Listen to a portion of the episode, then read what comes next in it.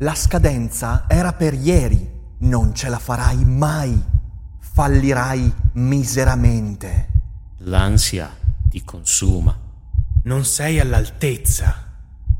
Cerchi un aiuto? Serenis è l'occasione per fermare queste voci fuori campo e parlare con un professionista del tuo stress, delle incertezze e delle preoccupazioni.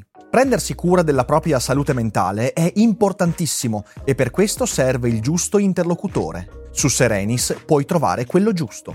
Serenis è una piattaforma per il benessere mentale e una tech company che rispetta l'autonomia dei terapeuti e adotta un approccio serio ed empatico verso le tue necessità. Sei uno studente incerto, un professionista vittima di grande stress o una persona che fa fatica a costruire buone relazioni? La filosofia ti può dare un aiuto, ma Serenis è il compagno perfetto. E se usi il codice che trovi in descrizione, potrai iniziare il percorso oggi a un prezzo convenzionato.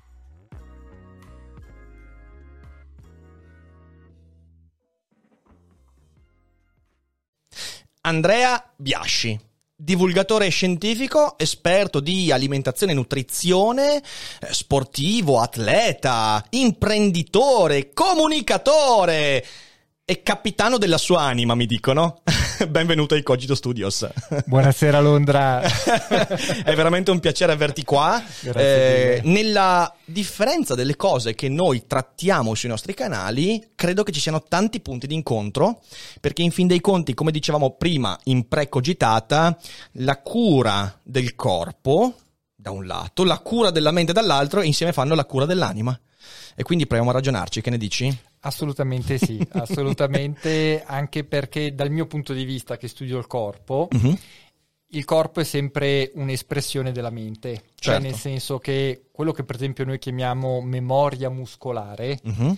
è una memoria che non sta nel muscolo ma sta nel cervello. Uh-huh. Quindi l'atleta ha in realtà un'intelligenza sportiva che viene espressa dai muscoli, ma questa intelligenza sportiva è sempre nella parte testa. da lì, parte, parte da lì. Parte oh, che bello. Allora direi di cominciare la cogitata, ma prima, come sempre, la sigla.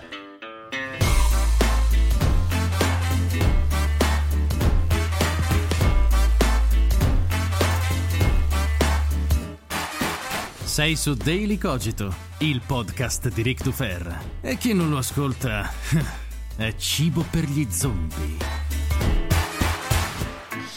Sai, questa cosa che hai detto tu eh, prima della sigla, cioè questo rapporto biunivoco fra mente e corpo, la filosofia per un lungo periodo della sua storia se l'è dimenticato, eh, completamente, al punto che a un certo momento, eh, da Cartesio in poi, ma ancora un po' prima, eh, ci si è convinti che da un lato ci fosse la materia e quindi la res extensa, questa sostanza che era tutto ciò che di materiale esisteva al mondo e che soggiace a delle leggi meccaniche, quindi deterministiche.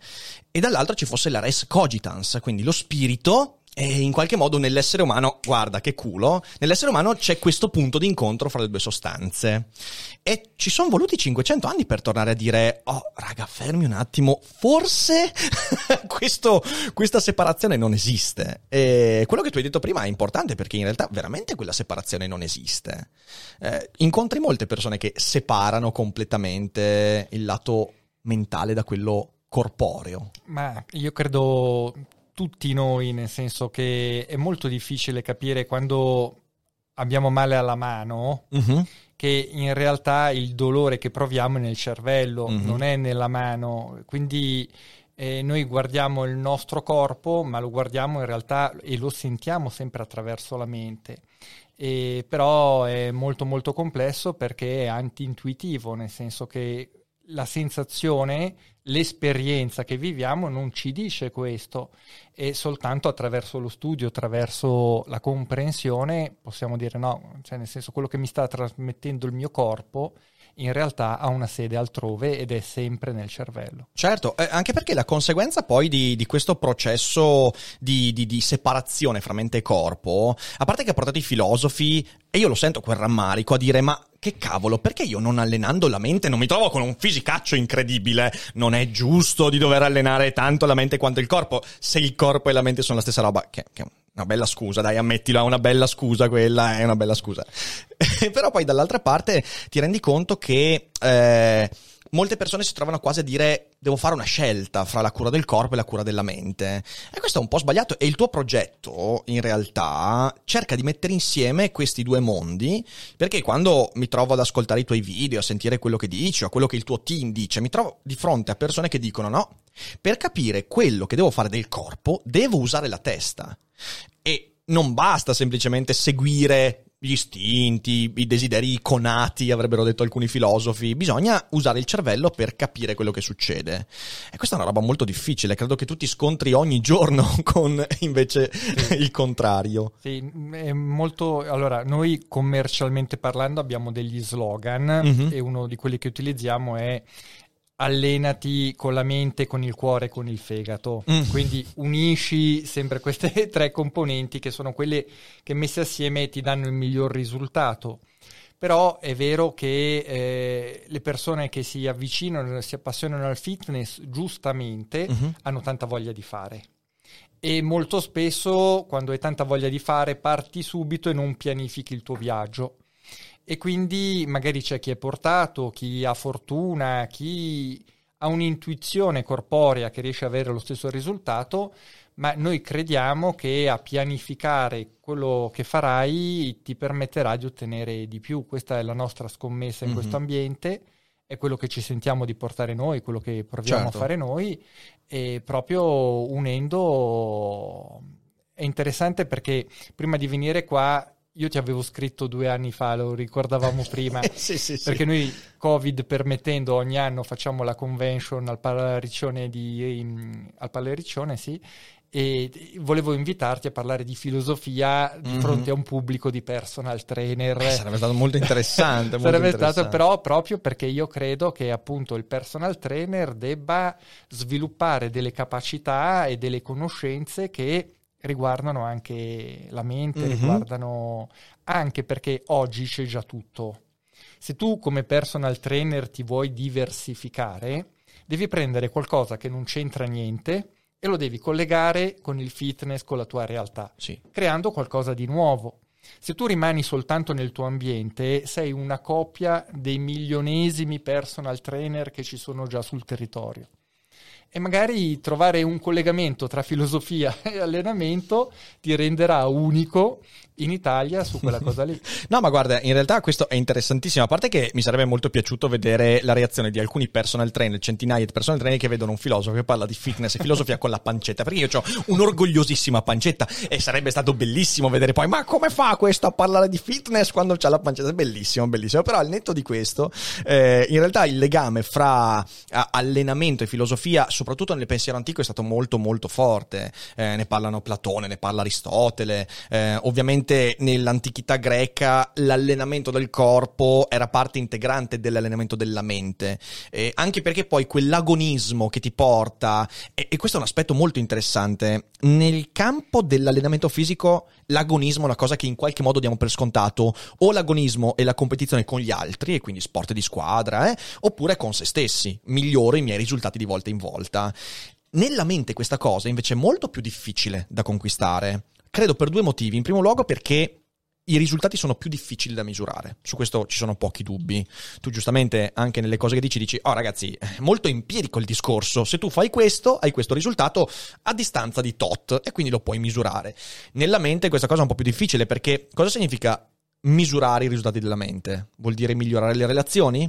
Vuol dire prendere un buon voto a un esame e quali sono i criteri, quindi è un po' meno empirico. E poi dall'altro lato perché la mente attiene molto di più a un lato anche emotivo, emozionale, che molto spesso ci lega a convinzioni, pregiudizi e quindi è un disastro essere agonistici nella mente.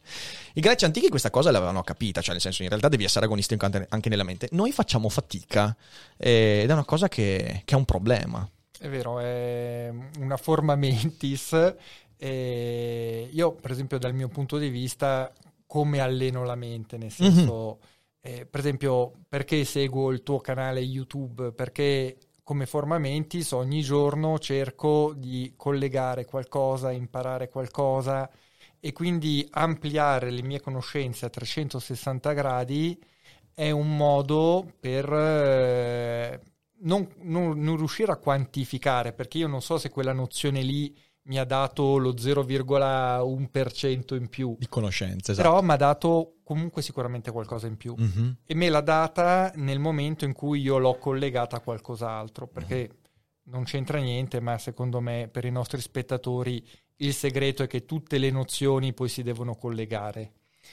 La nozione che rimane dispersa da sola te la dimentichi, non, non serve a niente, invece quello che ogni giorno tu devi aggiungere deve essere qualcosa che si aggiunge e si fonde con sì. la conoscenza precedente, altrimenti Assolutamente. nel dimenticatoio. Devi crearti una rete di conoscenze. Sì, Questo ne parlavamo anche ieri da Alessandro Del Concini, che tu, tu, conosci. In realtà la conoscenza è prima di tutto costruzione di ponti, quindi quando sai collegare cose e quindi la contaminazione. Ecco, a me piace il lavoro che fate con il progetto Invictus perché, perché è contaminazione, perché riuscite a mettere in mezzo tante cose. Questo libro ne è la perfetta rappresentazione, perché qui c'è veramente di tutto. E, e poi, come dicevi prima, non è un libro che ti metti sul comodino e ti leggi da pagina 1 a pagina fine. In realtà questo magari se sei interessato a quel tipo di argomento, eh, non so, mi, mi, viene in mente il discorso della chetosi che io qui ho visto negli Stati Uniti va tantissimo. Io pur non capendoci nulla, però ogni tanto prendo e mi ascolto qualcuno che parla di questi argomenti, perché io non sono dentro questi argomenti. Però è molto interessante vedere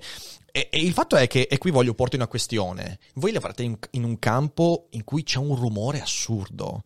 Cioè, eh, mi rendo conto io, mh, prima di questa cogitata, eh, visto che, che, che, io mi preparo le cogitate con gli ospiti, anche se poi non sappiamo quello di cui parlavamo, però io me le preparo le cogitate con gli ospiti, e qui insomma chi vuol cogliere, colga. E, ehm, però mi sono accorto che lì fuori, di gente che parla di nutrizione, di alimentazione, di fitness, che però non riesci neanche a, capi- a capire quali sono, quali sono, le competenze, il percorso, cioè è pieno. Com- com'è che affronti tutto questo rumore, Andrea? Allora, innanzitutto cerco sopra- di sopravvivere a me stesso, perché già questo è. Nel senso, tu già vi hai messo, come dire, dalla parte del giusto e già chiedersi se siamo realmente anche noi dalla parte del giusto. Questo è sacrosanto. Quindi, nel senso, il primo dubbio è di dire. Ma questa è la captazio benevolenza nei confronti dell'ospite, capito? Cioè, adesso ce lo dimostrerai tu di essere nel giusto. eh, però, ecco, io noi abbiamo fatto qualcosa per noi stessi, mm-hmm. cioè nel senso noi dieci anni fa eravamo gli utenti che ci ascoltano oggi, eravamo pieni di dubbi, eh, leggevamo questo libro che ci diceva questo su questa dieta, quest'altro che ci diceva l'opposto. Mm-hmm. Chi è che ci aveva ragione? Nel senso, eravamo un po' preda delle mode, delle bufale, del... a poco a poco abbiamo capito che dovevamo testare le cose, che mm. sembra una cosa basilare ma nessuno fa. Mm. Cioè nel senso, molto, tante domande che le persone ci pongono potrebbero trovare da solo la risposta mettendole in pratica. Cioè provalo, cioè nel, nel senso, ma questo qui mi dice che prima ci hanno fatto una domanda su un medico che ha ideato una dieta. Sì. Eh, prendi, prendi come eri prima, la provi, e poi magari provi un approccio opposto che magari mantiene gli stessi parametri calorici e vedi se è cambiato qualcosa. Sì. Ti risponderai da solo. Noi abbiamo avuto la fortuna che ognuno di noi ha provato su di sé, eravamo un network di tanti professionisti in tutta Italia, avevamo la possibilità di dialogare con tanti professionisti in America, in altri paesi, perché internet ha dato la possibilità ah, sì sono sempre le stesse cose sull'alimentazione o sull'allenamento, ma secondo me negli ultimi 15 anni internet ha permesso veramente di fare una chiarezza incredibile che fino a 15 anni fa non c'era. Mm-hmm. E quindi tutti noi nel nostro piccolo abbiamo fatto la nostra esperienza. Questa esperienza si è fusa attraverso gratuitamente i forum, che sono stati secondo me la ricchezza più grande che c'è stata nel nostro ambiente perché poi con l'avvento di Facebook, ancora di più su Instagram, si è perso un po', un po tutto, e, però siamo riusciti a canalizzare queste cose che magari oggi tanti danno per scontato perché sono saliti sulle nostre spalle, certo. però ha permesso di mettere in piedi quello che abbiamo fatto. in questo ci sono due questioni, secondo me, sul, sul piatto della bilancia che sono interessanti a discutere. Da un lato è il fatto che quando tu parli di questi argomenti, eh, nutrizione, fitness, corpo e corporeità, eh, e quindi anche benessere, salute, vai a impattare su argomenti che sono anche argomenti che le persone avvicinano con grande cautela, anche emotivamente molto pregnanti. E, e da un lato, eh, ed è quello che mi piacerebbe porti come prima questione, eh, tu dici giustamente, provalo. Ovviamente lì fuori c'è una montagna di proposte, ovviamente nessuno può mettersi a provarle tutte. E in secondo luogo, è un campo che attiene alla salute, e quindi, sai, provarle magari può portarmi anche a un danno. Quindi non, magari mi trovo non solo a eh, misurare dei risultati, ma poi a dover rimettere insieme i cocci, perché se mi fa male la cosa che provo. E allora, il primo punto che ti pongo è questo. Ci sono dei criteri per selezionare a priori e dire queste cose le provo e queste cose non le provo, perché non posso provare tutto, ovviamente.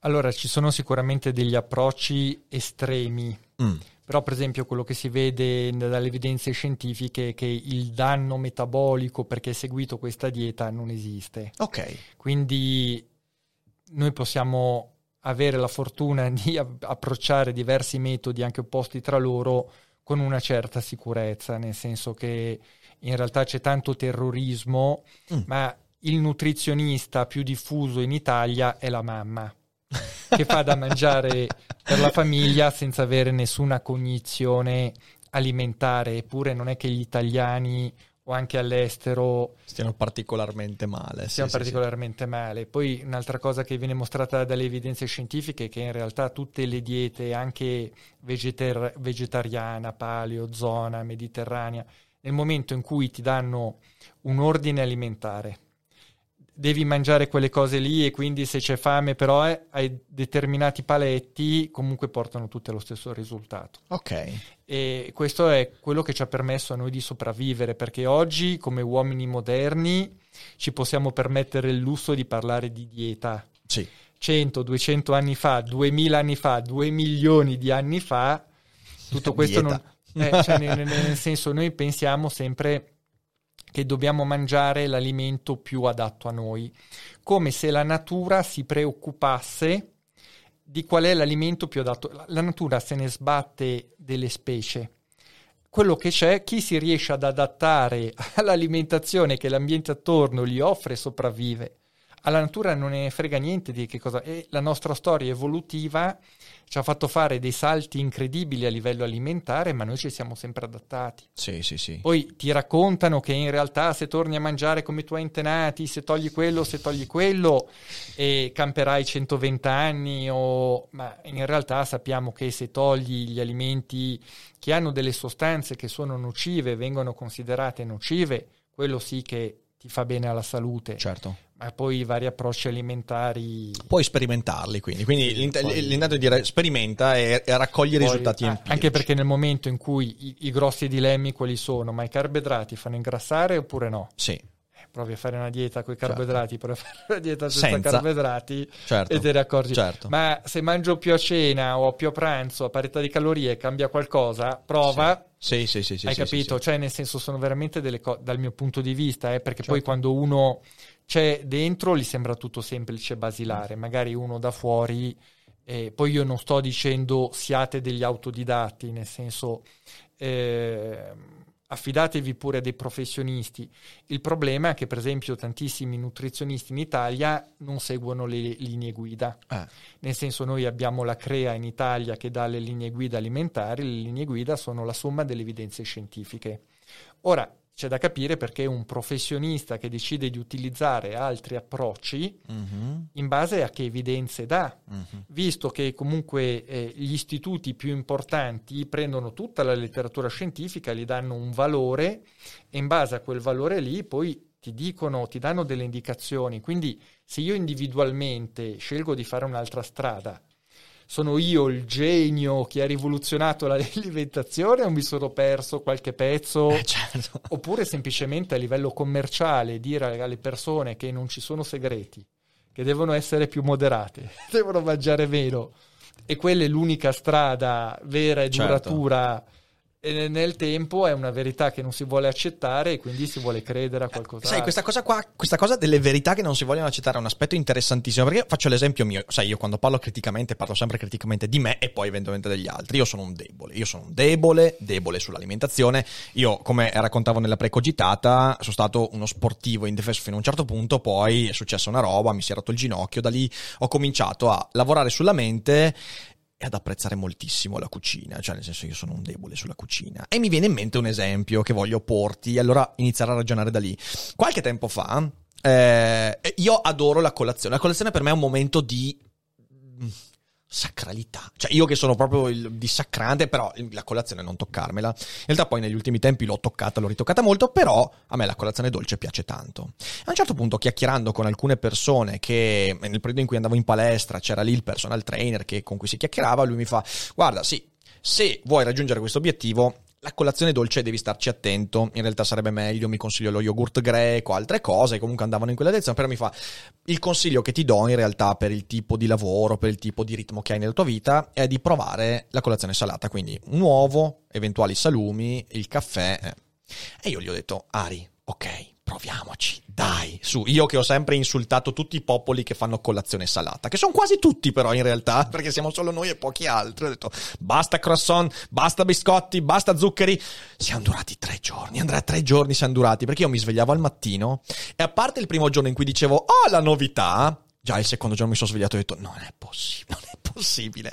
E lì mi sono reso conto di una cosa, mi sono reso conto che l'alimentazione porta con sé tutta una serie di elementi che per quanto uno riconosca magari la verità di un insegnamento, di qualcosa, dice sì però c'è anche questo, c'è anche il fatto che io mi sento quasi infelice se non mangio qualcosa di dolce al mattino.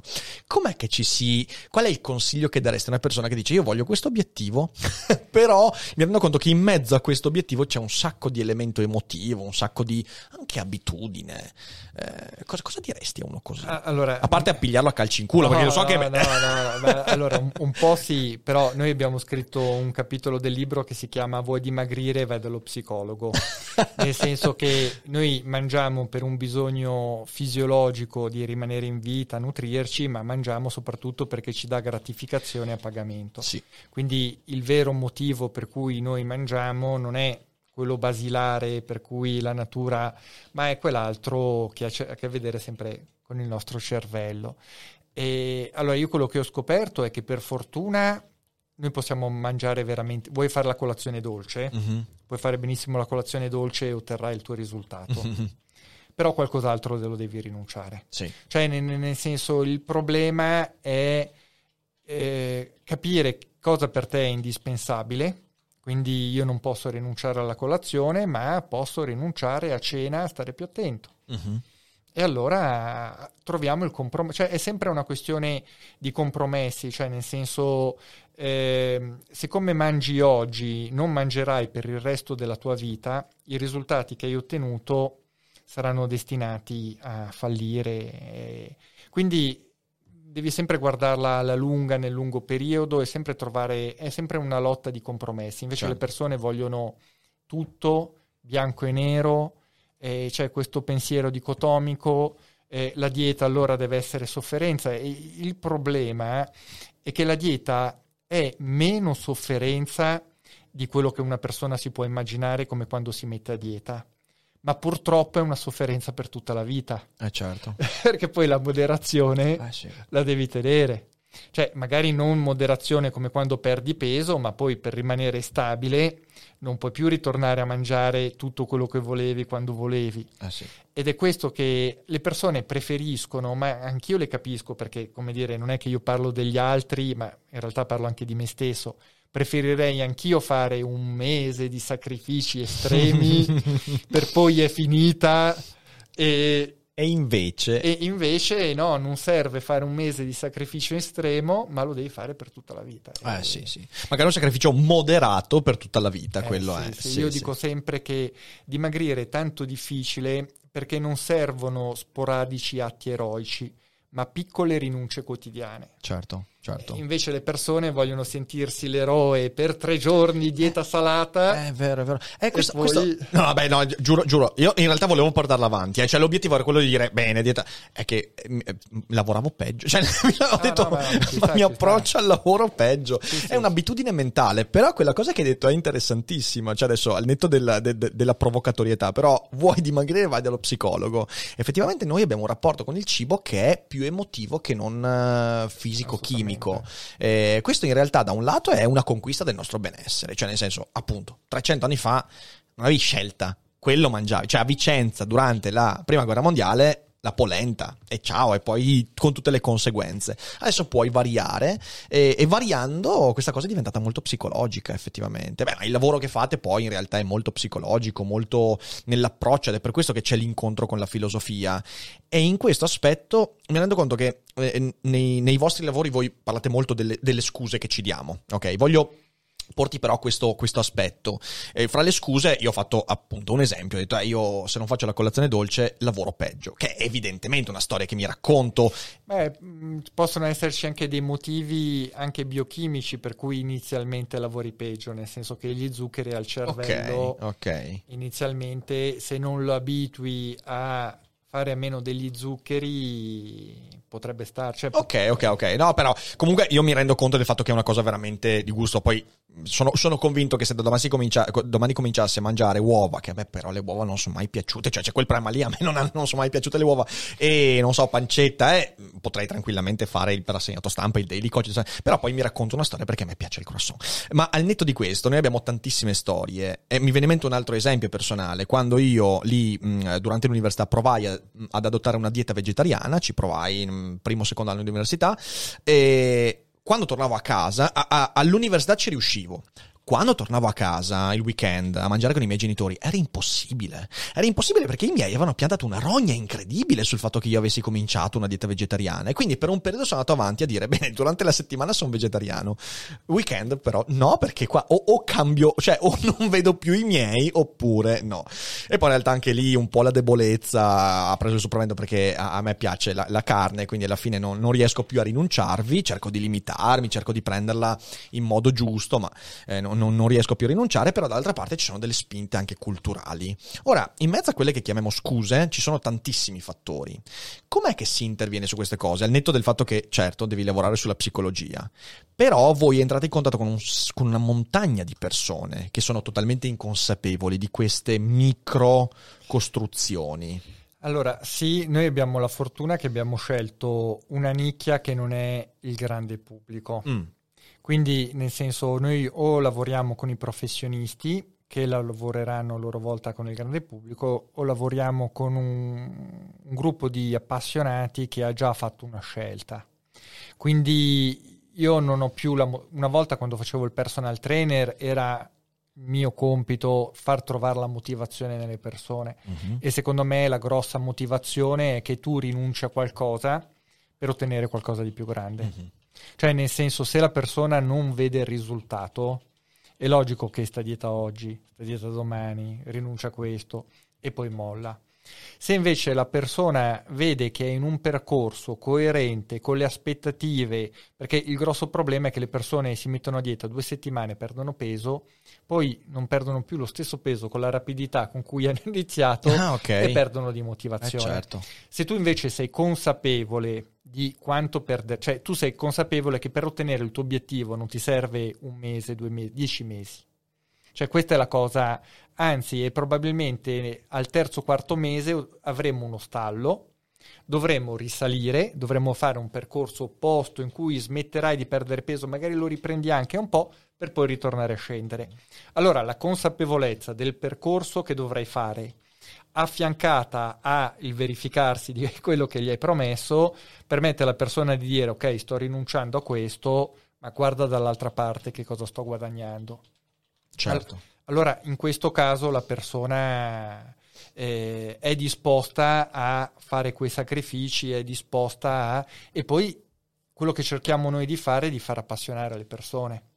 Perché se la persona non ha questa voglia sua che nasce al suo interno, ma dipende dalla motivazione che gli arriva dall'esterno, Mhm. e a un certo punto questa fiamma che sta fuori si spegne e la persona...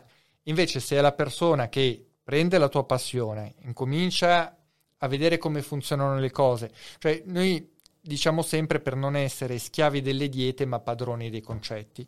Cioè il nostro pubblico deve diventare padrone di quello che... cioè deve diventare autonomo. Certo. Non deve dipendere da noi, deve capire come autonomamente essere indipendente, consapevole e essere anche critico perché magari a volte noi sbagliamo a dire qualcosa, ci, cioè, ci capita e magari chi ci segue ce lo fa notare e lo ringraziamo. Quindi deve essere critico anche su quello che diciamo noi perché tutti sì, sbagliamo sì, e quindi magari noi in buona fede diciamo delle cose che sono magari errate. Questa è una cosa interessantissima perché tu stai parlando anche di un concetto che, che a me è molto caro, che è quello di autodeterminazione, cioè sei tu che devi determinare la tua spinta, l'automotivazione. Eh, nella filosofia è un po' una, st- una, cosa molto simile, nella cultura in generale, perché sai, eh, molto spesso noi le prime volte in cui, cosa che ci spinge a leggere Nietzsche, a leggere Kant, Hegel, all'inizio può essere tranquillamente quello di far colpo sulla tizia che vedi in autobus perché sei al liceo, dici questa qua è un po' acculturata, voglio far colpo, oppure fare il figo con gli amici al pub, quando si può andare al pub ovviamente, e fare la citazione, quella... All'inizio noi siamo spinti molto spesso da motivazioni esterne. Nel fitness tu magari vuoi mettere massa muscolare per far colpo su. Se la motivazione rimane esterna, Basta, quando poi la, la, curva di apprendimento comincia ad appiattirsi e i risultati cominciano a scarseggiare, perdi motivazione e quindi rischi di buttare via tutto quel lavoro. E, e quindi devi trovare sempre quella, quella, spinta interiore a dire no, ma io leggo Kant mica solo per, lo leggo anche perché mi permette, mi dà strumenti per affrontare alcuni miei problemi. E, però questa automotivazione è un casino da trovare. E alcuni dicono che quell'automotivazione può essere insegnata, altri dicono che è innata. Tu da che parte stai? Allora, probabilmente ci sarà una percentuale, io però mi schiero che è più innata. Mm, cioè, okay. nel, nel, nel senso, a me capita non soltanto sull'autodeterminazione, ma anche proprio sulla mentalità, su già di vedere nei bambini determinati atteggiamenti che poi ci sono anche negli adulti. Mm-hmm. E quindi, secondo me, eh, è brutto da dire, nel senso, però la maggior parte delle persone questa cosa non le la può insegnare. Ok. Perché non ce l'hanno e magari sei tu un cattivo maestro, eh, per carità, però secondo me c'è una forte componente che in un certo modo ci devi nascere. Ok. Altrimenti sono sempre le scuse, sono sempre... E questa è la, è la cosa difficile, cioè nel senso per noi non si possono salvare tutti. Ok, ok. Questo certo, non, certo. Eh, anzi, pur, purtroppo... Una buona parte verrà persa per strada. Eh, sì, nel, nel, nel, senso, ma quando facciamo i nostri corsi di formazione siamo i primi a dirli, nel senso, mm-hmm. per esempio noi diciamo sempre fatevi pagare tanto, perché lo spendere è una delle cose che motiva di più la persona. Che nutre la motivazione, certo. a, a, seguire, perché se ha speso poco eh sì, darà eh, poco valore, eh se ha speso tanto quindi è più facile che voi riuscite a far ottenere il risultato alla persona perché anche se la cosa che fa è identica, ha speso tanto e quindi la seguirà. Eh sì, sì, sì. E questo, questo è, è, è, un punto fondamentale um, perché tu devi costruire un sistema di fatiche artificiali. Cioè, eh, pensa al discorso che facevamo prima. Un tempo era faticoso arrivare a trovare il cibo in tavola. Ok. Quindi non ti ponevi il problema della motivazione, cioè eri motivato da, dal fatto che o così o ciao. Adesso invece, in un momento in cui c'è così grande disponibilità di scelta, di, in realtà non avendo più quella spinta, quella necessità, devi spostare il focus. Il problema è che la fatica te la devi costruire adesso, non è più imposta. Allora pensa soltanto a voglio dire, tu su YouTube ci bazzichi ancora da più tempo di me, quindi tu sai che le interazioni su YouTube, ad esempio, non portano con sé minima fatica. Anzi, viviamo in un momento storico in cui eh, chi si occupa di fornire questi strumenti alle persone si pone il problema di eliminare tutte le fatiche. È la, la, eh, la user experience, ok? Il minimo numero di click, minim, la minima distanza. E quando tu ti trovi di fronte al fatto che magari vengono anche scritte delle cose che possono essere pesanti sia in positivo che in negativo, quella cosa che è stata scritta dietro non ha avuto nessuna fatica E quindi ti trovi di fronte a elogi sperticati. Io, per esempio, prendo sempre l'esempio di utenti che magari tre mesi fa mi hanno scritto un commento dicendo mi hai cambiato la vita. Oh, raga, mi hai cambiato la vita è una roba tosta da dire. Cioè, non è. Se io vado a guardare chi è che mi ha cambiato la vita, alcune persone morte molto tempo fa, Arianna, che me la sono sposata, cioè mi ha cambiato la vita, quindi è, e poche altre persone mi hanno cambiato la vita. Se tu dici a una persona mi hai cambiato la vita, stai dicendo una cosa pesantissima. E dopo due mesi questa persona non la vedi più, non, non ti segue più, no? e magari hai visto solo quel video e non gli hai cambiato veramente la vita, ma gli hai dato uno spunto, ma lui non avendo la fatica di dire una roba pesante, l'ha scritta, perché ormai andiamo solo per iperboli. Ecco, questo è un problema, per esempio. Non so come lo vivi tu, questo, questa questione. Sì, eh, allora diciamo che non, non, do così peso mm-hmm. a quello che le persone scrivono, anche perché non so mai se l'hanno scritto ed erano sincere, mm. se l'hanno scritto perché psicologicamente si sentivano dei fighi a scrivere così, se, eh, però quello che io sicuramente vedo, c'è una frase di Blade Runner, adesso la citazione è sbagliata, ma dice più o meno che la fiamma che brucia col doppio dell'ardore dura la metà del tempo e di solito quelli che si infervorano, si appassionano, sembra che tutta la loro vita debba girare attorno a quello, ah, sì. sono i primi che si perdono. sì, è vero. È vero. quello, quindi di, di, di, solito quando io vedo persone assolutamente troppo entusiaste, eh, sì, ci, eh, sì. ci, ci, sto un attimo attento. Eh. Io, poi io sono un entusiasta, eh. io sono uno maniacale che quando si appassiona a qualcosa chi gli sta attorno incomincia a odiarlo perché guardò soltanto quella roba lì, quindi assolutamente, però eh, mediamente le persone quando, sono, quando si lasciano andare troppo facilmente, come dici te, eh sì, eh sì, eh sì. Sai, in questo, in questo, voglio dire, ne parlavamo prima di iniziare la, la diretta, però uh, ne erano consapevoli ancora gli antichi, c'è Marco Aurelio che dice quella cosa fondamentale nei pensieri, dice attenzione, se tu vuoi imparare a non dare troppo peso alle cose che ti colpiscono negativamente, devi saper prendere distanza dalle cose che ti colpiscono positivamente. Nell'ambito della scrittura, prendi l'esempio della scrittura, tu hai detto una cosa che, che io ripeto da anni, cioè l'entusiasmo iniziale. Quante volte ci capita di svegliarci un mattino, e visto che abbiamo avuto una notte piena di sogni, di intuizioni, la notte porta consiglio, che è una delle più grandi cazzate della storia peraltro, eh, la notte porta consiglio, quindi ti svegli, c'hai un'idea un'idea e quell'idea quando ce l'hai eh, ti sembra fighissima. Quante volte ci capita di dire questa cosa devo scriverla perché è fantastica?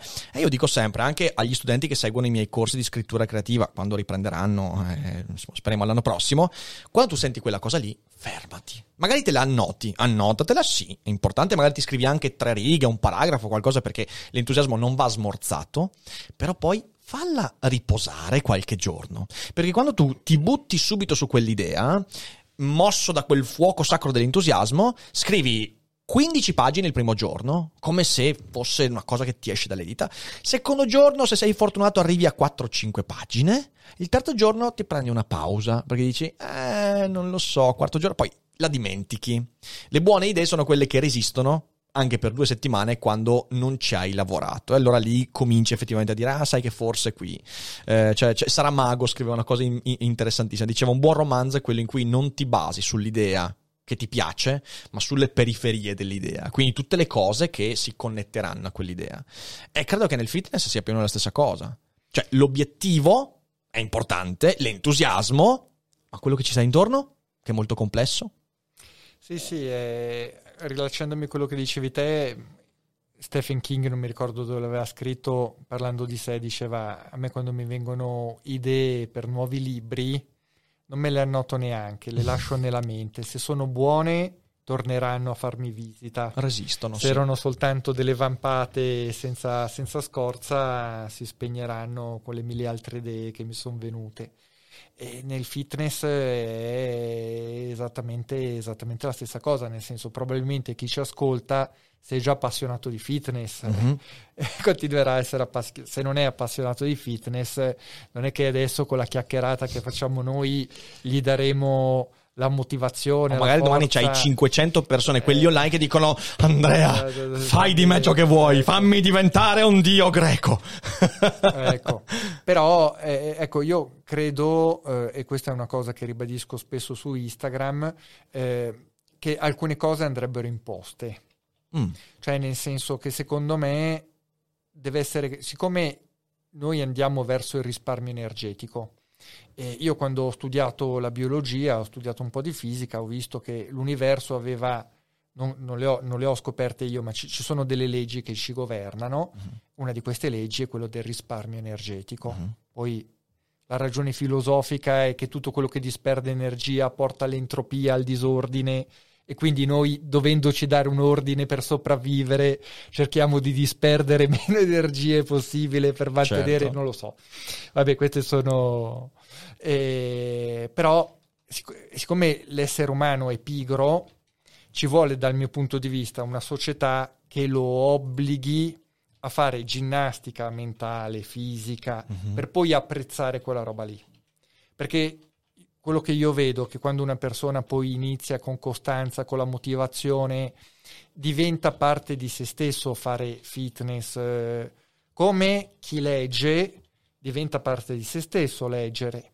E, però questa cosa, se inizialmente non viene, tra virgolette, obbligata, mm-hmm. cioè non gli si fa fare, cioè la persona non lo apprezzerà mai. Certo. E quindi secondo me la società, la scuola dell'obbligo, quello che vuoi, dovrebbe direzionare di più a essere dei cittadini che incominciano. Io non ho nessuna cultura, anche se l'ho fatta al liceo, artistica. Uh-huh. Cioè, proprio. E quindi non riesco ad apprezzare l'arte quando lo... ed è una parte che mi manca. Hai capito? Perché non ho mai fatto ginnastica in quel senso per riuscire a vedere sì, sì, quello sì, che una mente non eh, allenata. Su, su, questo, su questo, discorso ti, ti pongo una, una, piccola obiezione su questo. Ehm, anzi, duplice obiezione, proviamo a sviscerarla entrambe. La prima è con quell'obbligo non stai creando un sistema di eh, motivazioni esterne che poi appena la persona viene abbandonata a sé verranno meno. Cioè, quell'obbligo è efficace. Mi viene in mente l'educazione fisica a scuola, eh, che dalla maggior parte di noi, da, da, me no, ma perché io ero stronzo a scuola, quindi io tipo usavo quell'ora per divertirmi, però vedevo che la maggior parte dei miei compagni la viveva malissimo quell'ora di, di lezione, per mille motivi. Prima di tutto perché è fatta male a scuola, ok? Poi però appunto anche perché c'è quell'obbligo, tu ti senti obbligato e le dici ok, lo faccio perché. E mi rendo conto che molto spesso non è efficace quel tipo di insegnamento e appena viene meno casca tutto. Io non sono un grande, sono un grande sostenitore degli obblighi, insomma, né, né, né economicamente né politicamente. Eh, anche se ritengo che sì, cioè abbia una sua razio dire ok, io prendo e spingo. Eh, perché ritengo questa cosa importante. L'altra obiezione, poi ti lascio la parola, è la seguente come decidi quale cose obbligare? Perché, e ovviamente, non so, prendi l'arte. È sicuro che se domani governa qualcuno che ama Bosch, ok? Cioè, è evidente che ah, le persone, se non conoscono l'arte, vanno fuori di testa, cioè, e quindi io questa roba qua devo obbligare. E quindi magari uno dice, basilari sono l'arte, il fitness, perché magari una persona è, questa serie di cose. Poi però, quando cambia sensibilità storica, governo, uno dice, ah, Bosch, usare un Mona Bosch, assolutamente uno che faceva degli schizzi, cosa serve? E quindi no, in realtà è fondamentale il nuoto, perché... perché... E quindi tu hai questa, questa, serie di cose, perché non puoi essere obbligato a tutto, ovviamente, le cose che la gente ritiene importanti. Quindi come scegli la cosa da porre in obbligo? Questa cosa mi interessa. Allora, hai ragione, secondo me noi abbiamo avuto degli esempi storici che appunto hanno dimostrato che poi gli obblighi non hanno portato a grandi successi, nel senso paesi comunisti c'era l'obbligo, anche la critica eh, ti diceva che cos'era un capolavoro e cosa mm-hmm. invece non, non, era un esatto, capolavoro esatto, esatto. e quindi eh, come dire veniva calato dall'alto e questo secondo me è un grosso dubbio. Per me, da una parte, non bisogna avere la pretesa di azzeccare correttamente le cose, uh-huh. ma deve essere più da una parte una forma mentis. Uh-huh. E dall'altra parte l'obbligo può essere anche una semplice esposizione. Faccio un esempio, eh, poi non era vero, però la trasmissione di Alberto Angela che sembrava essere stata cancellata, eccetera, eccetera, a un certo punto uno dice ok, il servizio pubblico, a, presi- a prescindere da quanto share fa, deve trasmettere delle cose che servono al paese, servono ai nostri cittadini per eh, non rincoglionirsi. Sì. Dall'altra parte è vero, eh, l'attività fisica, io ero il primo a scuola a non dare peso alle ore di educazione fisica, però secondo me è soprattutto come viene proposto, Mm-hmm. perché il problema eh, dell'insegnamento, dell'insegnamento scolastico, è che eh, vede sempre lo studente come qualcosa da riempire. Non trova mai il modo, cioè una frase molto bella dice che inse- mh, insegnare non è riempire un vaso, ma è accendere un fuoco. Mm-hmm. Allora, se io faccio capire l'utilità, a- a- perché noi siamo delle persone che tendiamo al risparmio energetico, Sì, sì. se facciamo qualcosa dobbiamo avere un ritorno. Allora, se io ti faccio capire qual è il ritorno di questa roba qua, ti motiverò e t- tu capirai. Se invece ti dico devi fare così perché è importante, fine, stop, fallo, è il modo migliore per allontanare le persone da quella roba lì. È vero. Quindi diciamo che l'obbligo deve essere, tra virgolette, un obbligo velato, Mm-hmm. ma deve essere un obbligo che fa capire alla persona che ha tutto l'interesse. Se, se ora noi ai nostri spettatori, perché ci ha finanziato una famosa società che se investite 10 euro poi ve ne darà 100, allora se fosse vero tutti sarebbero interessati a investire e così noi investiamo il No, però posso tempo. dire chi si abbona a Daily Cogito Ecco. investe 10, ne ritorna 1000. Cioè, ricordatevela questa cosa qua. eh, ma no, non 1000 in soldi, però 1000 in qualcos'altro. Ecco, allora l'investimento di tempo, di fatica che noi facciamo, Sì. se la persona capisce che poi c'ha un guadagno, Mhm. c'ha, c'ha- c'ha un interesse, questo obbligo che noi gli abbiamo dato, però secondo me potrebbe essere benissimo semplicemente un'esposizione, Mhm. perché secon- secondo me tante persone non riescono a cogliere semplicemente perché sono esposte 99% a cagate. Certo. Quando c'è quell'1% non è sufficiente in tempo di esposizione Sì, per sì, sì, attecchire. sì, sì, sì, sì, sì. Sai, su questa cosa che hai detto eh, c'è, c'è un aspetto ulteriore che mi fa, perché questa è veramente una cogitata che fa cogitare, cioè mi, fa- mi sto facendo aprire 10.000 cose e, e- e devo, devo, limit- devo selezionare, però ce n'è una importante. Eh, io sono d'accordissimo sul fatto che tu devi far capire, prendi lo studente di superiori, dici guarda tu devi fare questa cosa qua, io ti obbligo a farla, mettiamola così, perché tu poi conquisterai questo. Io per esempio quando vado a scuola, quando vado nelle scuole, dico sempre ragazzi studiate filosofia, perché filosofia vi fa scopare di più, cioè nel senso io le dico proprio tranquillamente, se la studi bene ti apre la mente delle persone e capire la mente delle persone è il miglior modo poi per insomma avere delle esperienze che gratificano l'anima e il corpo e la mente. Quindi io anche qua lo ribadisco quando tornerò nelle scuole lo dirò ancora mi viene in mente quella volta in cui c'era l'insegnante in classe io ho detto questa roba tipo ha sbarrato due occhi come dire che cazzo dice? Ah, però è vero. Eh, io posso dirla questa cosa qua oppure eh, ti obbligo a fare esercizio fisico perché poi ne trarrai un vantaggio.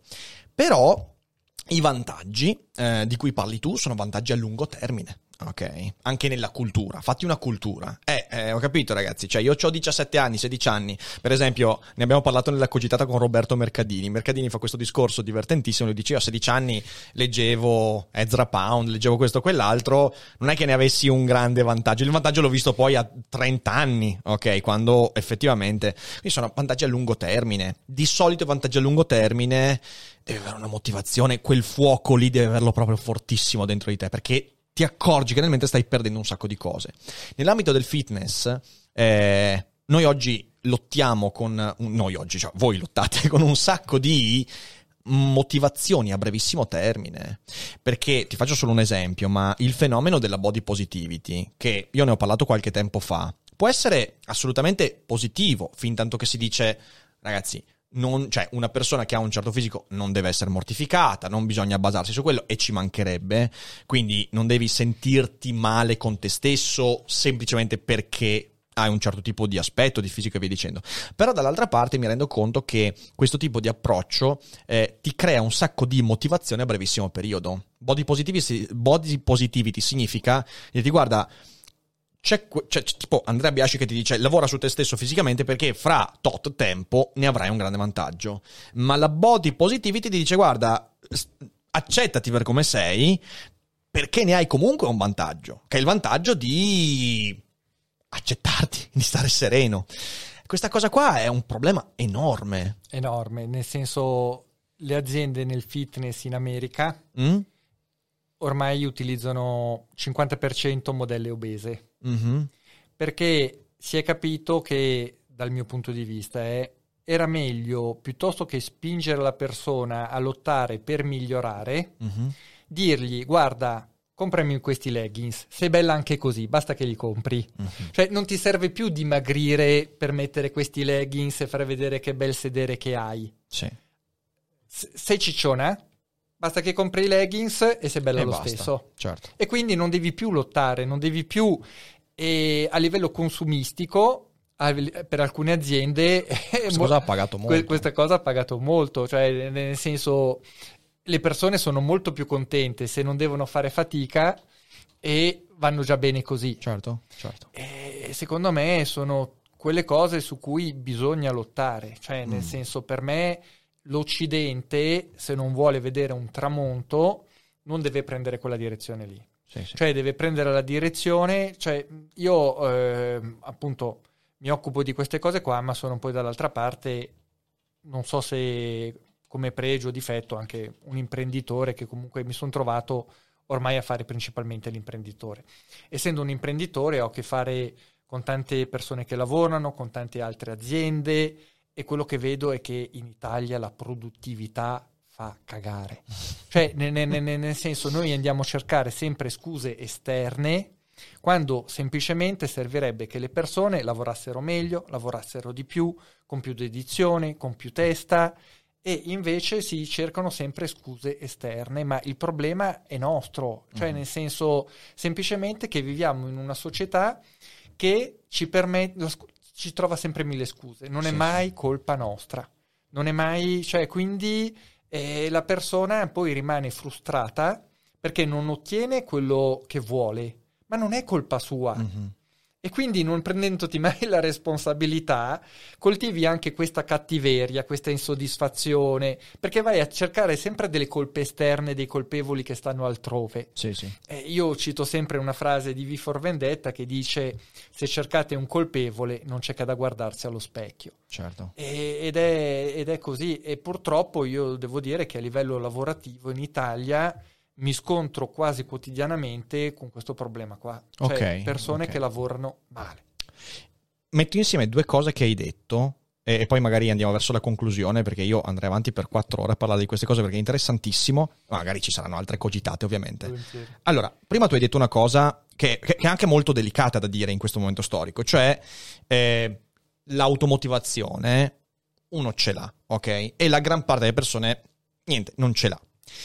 Questa cosa che hai detto sembra eh, quagliare male con quell'idea. Perché? Perché sembra un po' eh, una lotta donchisciottesca. Cioè, da un lato tu ti rendi conto che la maggior parte delle persone non lavorerà bene, non si automotiverà perché è così. E magari una piccola porzione riesce anche a trasportarla un po', ma con una fatica immane. Dall'altro lato, tu dici, eh, bisogna lottare perché mi rendo conto che c'è una società che sta assecondando questo aspetto. Ora io capisco perché la società si conforma così.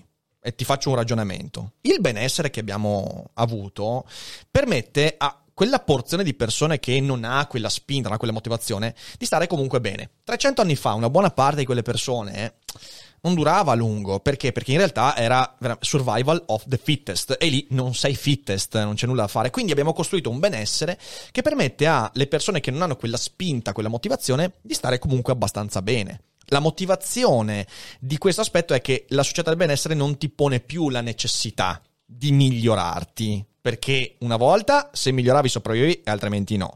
Adesso non più.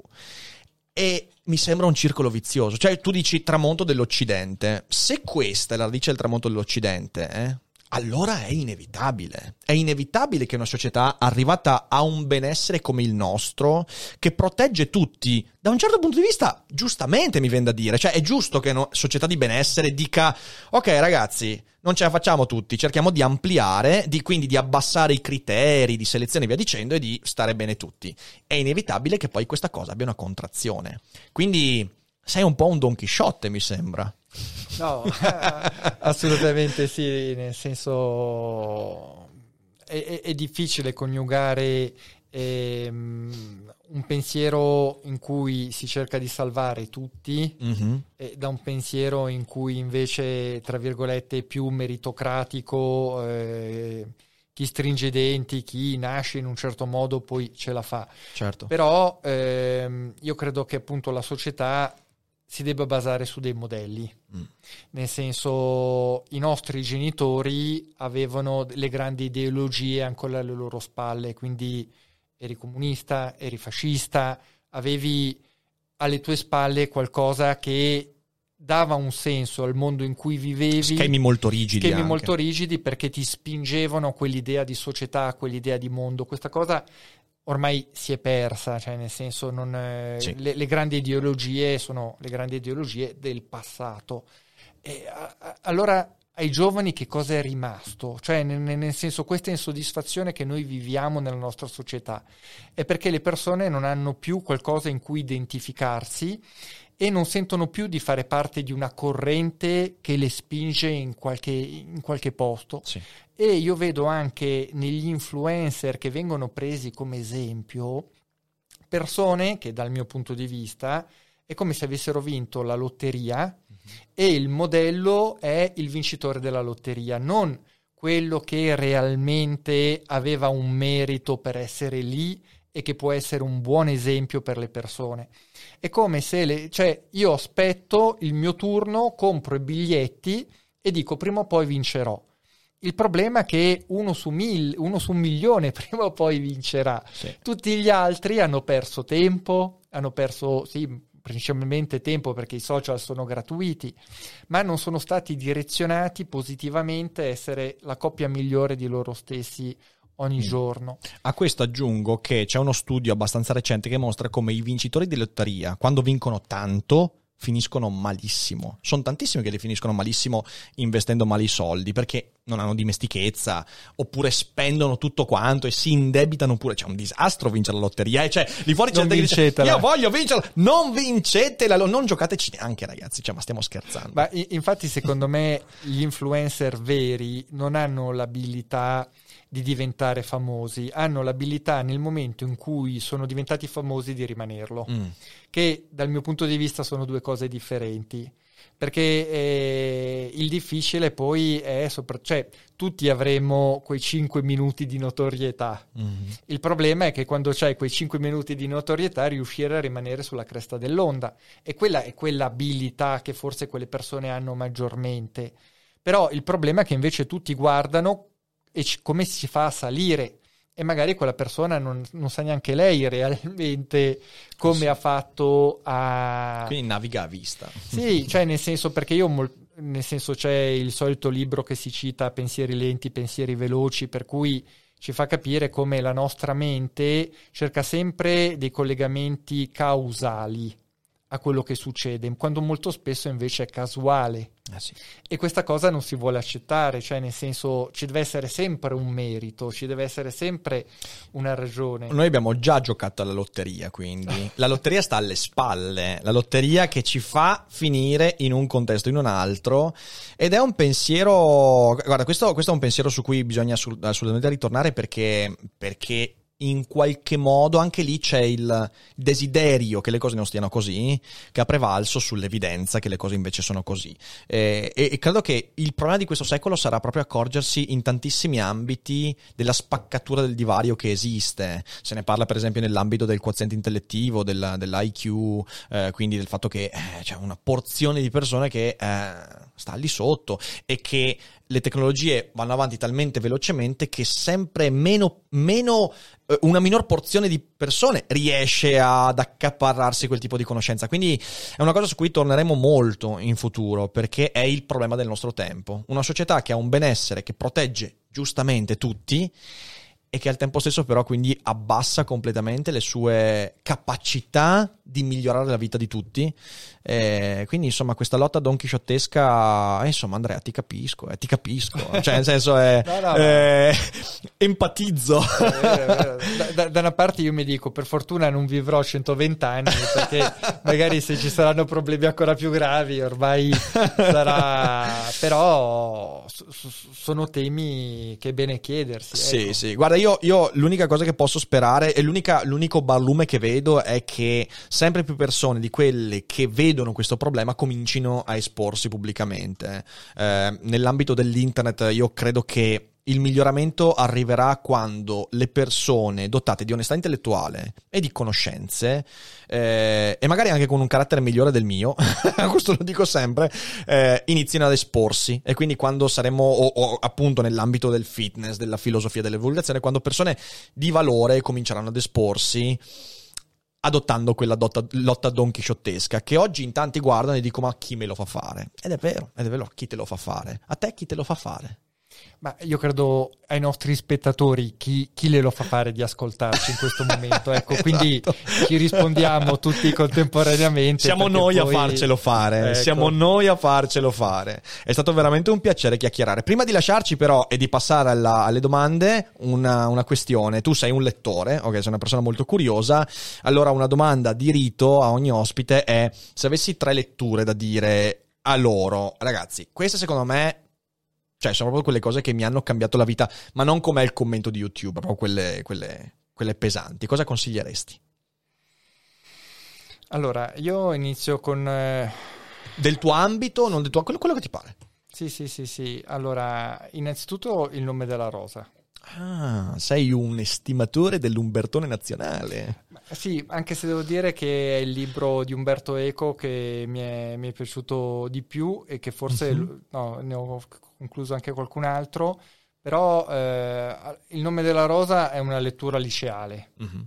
Ok, nel senso saranno vent'anni che, che, non lo leggo più, l'ho letto 3-4 volte, quindi...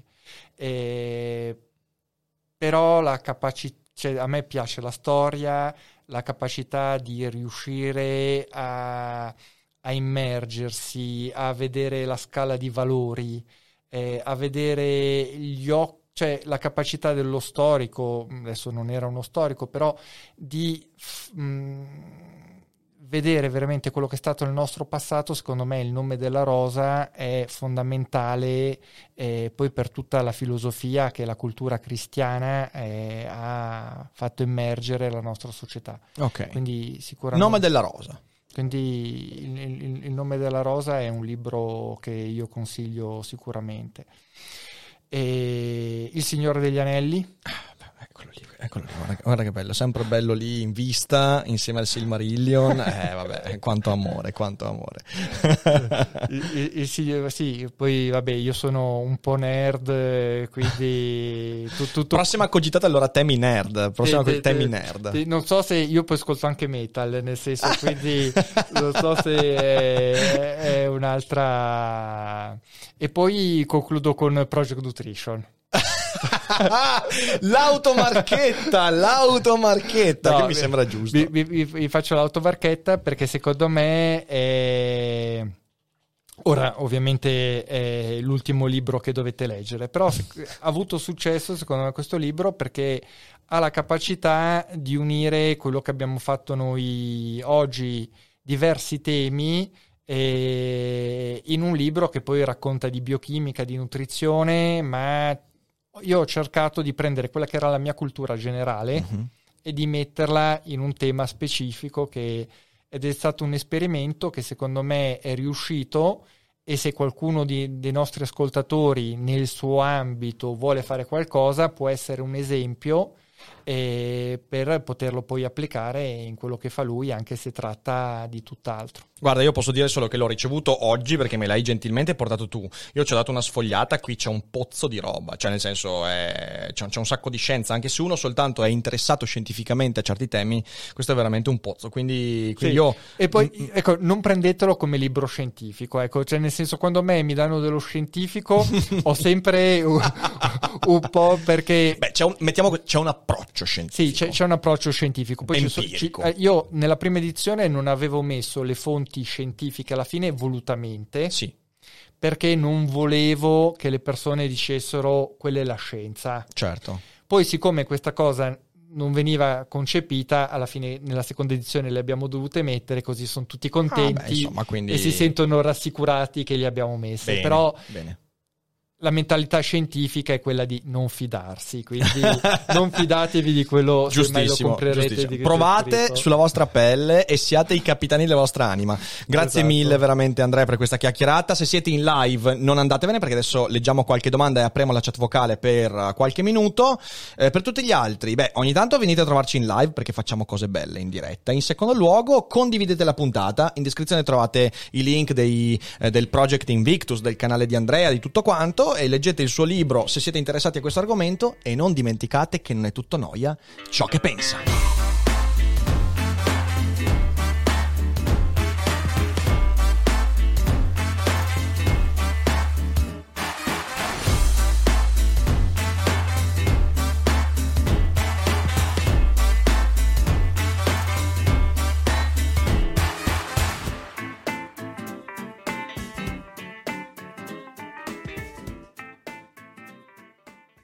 I'm Sandra, and I'm just the professional your small business was looking for. But you didn't hire me because you didn't use LinkedIn jobs. LinkedIn has professionals you can't find anywhere else, including those who aren't actively looking for a new job but might be open to the perfect role, like me.